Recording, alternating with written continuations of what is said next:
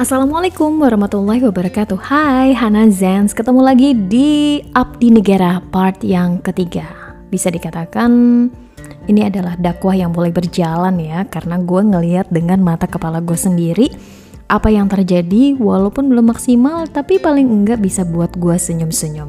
Oke, gue ceritain dulu pengalaman gue di sini gue susah banget dekat sama yang maha kuasa. Artinya ketika gue melaksanakan sholat wajib amat sangat sulit dan uh ujiannya besar banget.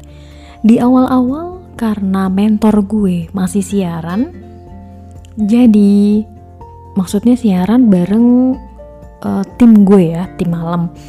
Jadi gue meskipun pada saat selesai ajan gue nggak langsung sholat maghrib tapi paling tidak setelah gue membawakan berita setelah itu gue bisa sholat maghrib. Karena yang siaran itu adalah mentor gue waktu itu. Gak berapa lama sekitar dua bulan apa tiga bulan gitu ya gue siaran bersama dengan mentor gue itu. Akhirnya beliau ditarik tuh ke program siaran siang. Wow ujian nih buat gue gitu kan. Karena di jamnya beliau tadinya tuh sempat gonta-ganti dengan penyiar yang lain.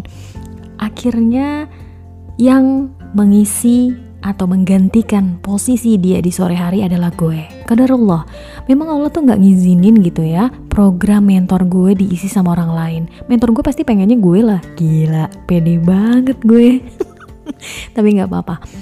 Yang penting eh, itulah anak mentor gitu kan Qadarullahnya akhirnya pada akhirnya akhirnya pada akhirnya coba finally gue yang mengisi program siaran mentor gue ketika beliau sudah pindah ke program siang. Ujian mulai datang dan rada sulit sholat maghrib. Tapi alhamdulillahnya Allah tuh selalu menyelamatkan gue dan gue selalu terselamatkan untuk mengerjakan sholat maghrib. Lo bayangin sebagai seorang muslim, udah tahu dipanggil sama Tuhannya, sama Allahnya, sama sang khaliknya. Bisa-bisanya tuh manusia malah kerja tunduk sama dunia. Gile loh, gue melakukan itu. Berapa lama gue melakukan itu? Begitu azan bukannya gue sholat, tapi gue malah kerja. Luar biasa kan? Setelah gue membina diri, menambah ilmu gitu ya, ketaatan, tauhid, ilmu tauhid, eh gue dicemplungin dengan ujian kayak gitu. Gimana coba rasanya? Sakit, lo pikir enak lagi waktu sholat maghrib terus gue baca berita. Kagak enak cuy. Oke, setelah itu gue ya kayak gitulah. Gue baca berita dan akhirnya lama kelamaan ada tuh yang backup uh, baca berita ketika waktu maghrib jadi gue bisa sholat maghrib. Eh nggak berapa lama kemudian nggak ada lagi tuh yang backup. Akhirnya harus gue yang baca berita di saat maghrib maghrib buta luar biasa tuh ujian. Sampai akhirnya gue udah ngerasa ini udah nggak benar. Gue tinggal ketika azan dan gue kasih spot-spot-spot yang sekiranya bisa gue tinggal kurang lebih selama 10-15 menit lah untuk gue mengerjakan sholat maghrib. Kejadianlah ada beberapa waktu yang emang gue ditanyain gitu ya, dilihat, oh dilihat udah balik nih selesai dari sholat maghrib. Ada yang juga ngeliat yang kok lama banget, sampai pernah ada pertanyaan begini. Hana, Kak Hana bisa nggak sholatnya cuma 5 menit? Guys, sholat 5 menit gue nggak kebayang bacanya apa sholat 5 menit apalagi cewek. Yang waktu mau sholat itu dia harus ke toilet bersih-bersih dong. Terus dia harus pasang mukena dengan rapi supaya rambutnya nggak kelihatan. Ke toilet aja bisa menghabisin waktu 5 menit. Ini dibilang sholatnya cuma 5 menit. Cowok kali ya wajar sih beda agama jadi nggak ngerti. Terus pasang mukena belum tumak ninah belum bacaannya harus khusyuk, belum sholat sunnahnya. Uh, paling singkatnya itu adalah 15 menit. Ada pertanyaan kayak gitu. Bisa nggak sholatnya 5 menit aja? Katanya temennya bisa sholat 5 menit. Wow, lahnya waktu itu gue jawab adalah itulah bedanya aku dan temanmu. harusnya sih gue jawabnya bukan begitu harusnya gue jawab apa ya gue lupa lagi. Harusnya gue jawab ya oh iya iya ya ingat-ingat harusnya kalau kata Mbak Fitri nih teman ngaji gue dia bilang harusnya gue ngejawabnya ya diusahakan. Semoga nanti pas balik dari sholat masih kekejar kok wawancaranya. Masih cukup kok waktunya. Insya Allah sholat bisa terselesaikan wawancara juga bisa terselesaikan. Harusnya tuh jawabnya lebih bijak kayak gitu. Cuman mungkin karena kondisinya kesel kali ya bete yang udah beberapa waktu sholatnya kayak gitu gitu ya yang azan tapi gue harus baca berita yang kesel mungkin ke kependem gitu ya. Jadi jawabnya sekeluarnya aja yang itulah bedanya gue sama temen lo gitu. Padahal kurang bijak juga sih. Namanya lagi dakwah. Ya mungkin waktu itu gue masih emosional. Nanti gue perbaiki deh. Tapi kalau masih ada kesempatan karena gue udah ngerasa bentar lagi gue bebas gue bebas dari penjara gue bebas. Oke itu dia. Udah gue lalui. Jadi pernah satu ketika kodarullah itu ada penutupan closing ceremony PON Papua. Waktunya maghrib dong. Kalau di Papua mah udah malam enak udah lepas isa. Kalau di kita di Jakarta waktunya masih maghrib dan entah kenapa, mungkin seorang pimpinan membaca kali ya, kalau gue bakal meninggalkan uh, siaran itu ketika azan maghrib tiba, karena gue harus sholat. Tiba-tiba gue ditendemin dong sama penyiar yang lain yang gak peduli sama sholatnya. Gue ditendemin dan bener aja dong Padahal tuh acara sebenarnya udah selesai sambutan-sambutan orang pentingnya kayak gubernurnya, kemudian wakil gubernur, eh wakil gubernur, gubernur, wakil presiden, terus ya pokoknya orang-orang penting gitu deh. Panitianya, pengurusnya, pelaksananya dan semua-semuanya deh. Tinggal musik-musiknya doang. Bayangin loh, itu posisinya 6.15 azan kalau nggak salah waktu itu di 17.45 apa 50 gitu kayaknya 45 deh itu kan azan. Dan posisi 18 atau 18.15 gitu kalau gue nggak salah. Intinya sih kan maghrib masih sampai jam 7 malam ya 19 ya. Udah abis potong aja gitu kan langsung program yang ada di kita gitu. Nggak perlu lagi relay dari Papua. Tetep pengen nikmatin musik coba bayangin musik musik. Gila gila gak tuh? Ya udahlah dengan Bismillah gue ambil uduk gue tinggalin tuh penyiar satu lagi. Kalau sewaktu-waktu pimpinan minta uh, dia siaran ngoceh gitu on air ya dia aja. Gue nggak peduli gue udu gue ambil sejadah gue sholat di dalam studio dong. Dan semua orang pada lihat gue sholat di dalam studio. Karena kondisi gue memang lagi siaran gue nggak bisa ke mana-mana. Mereka juga lihat gitu nggak tahu kenapa pada saat itu gue punya kekuatan yang luar biasa. Kayaknya emang Allah kirim gue untuk berdakwah kali ya di situ ya.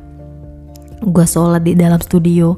Mungkin seumur hidup yang melakukan hal se ekstrem itu baru gue kali sepanjang perjalanan. Pernah melakukan sholat tapi tidak dalam keadaan siaran. Kalau gue kan dalam keadaan siaran langsung loh cuy. Relay dari Papua. Sholat gue sholat sunat gue itu pimpinan malah joget-joget, musik terus berjalan, ya Allah.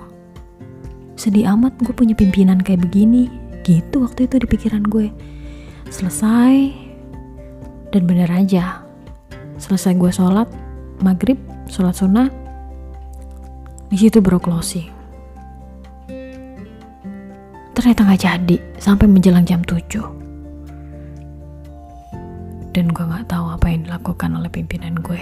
Itu pengalaman yang pertama. Terus pengalaman yang kedua, gue sholat maghrib. Tiba-tiba gue ditegur dong sama dia. Hana, sholat. Iya pak, sholat maghrib. Sholat, itu hari pertama. Terus gak berapa lama kemudian, beberapa waktu berikutnya, dia udah ngambil sajadah dong. Terus wah tumben nih. Bapak tepat waktu. Mana jamaahnya? Gue bilang ya Han mau sholat ya? Iya pak. Ya udah berjamaah. Berjamaah lah gue sama dia. Padahal nggak boleh ya.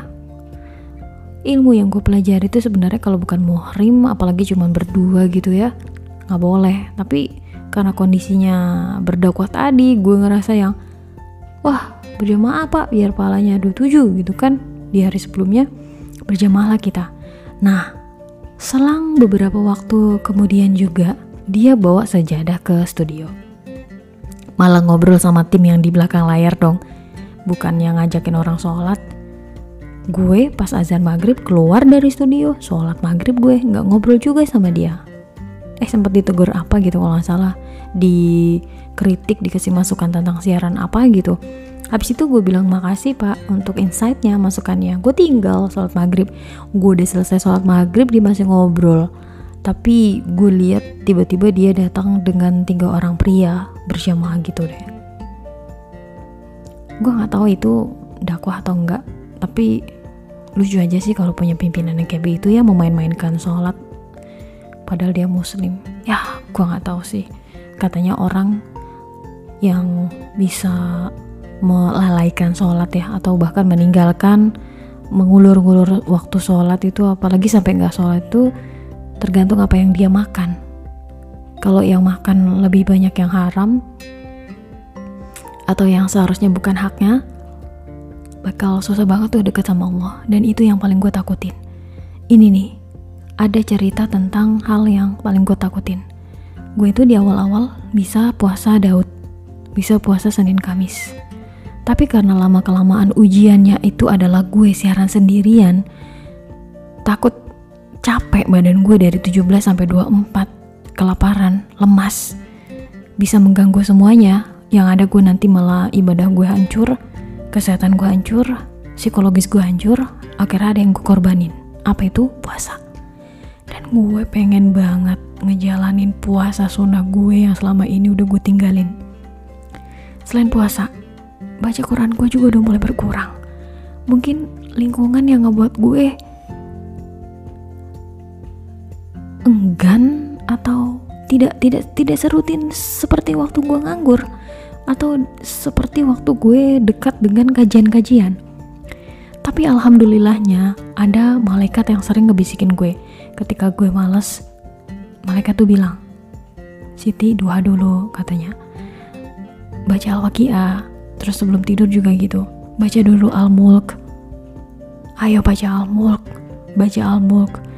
Terus alhamdulillahnya juga Al-Kahfi setiap Jumat gak pernah putus kalaupun putus itu karena gue lupa karena gue sibuk dan lalai gitu ya karena megang HP mulu atau ada kerjaan atau gue lagi di jalan dan lain sebagainya atau paling tidak gue membaca, membaca Al-Kahfi itu setiap hari Jumat hanya tiga lembar.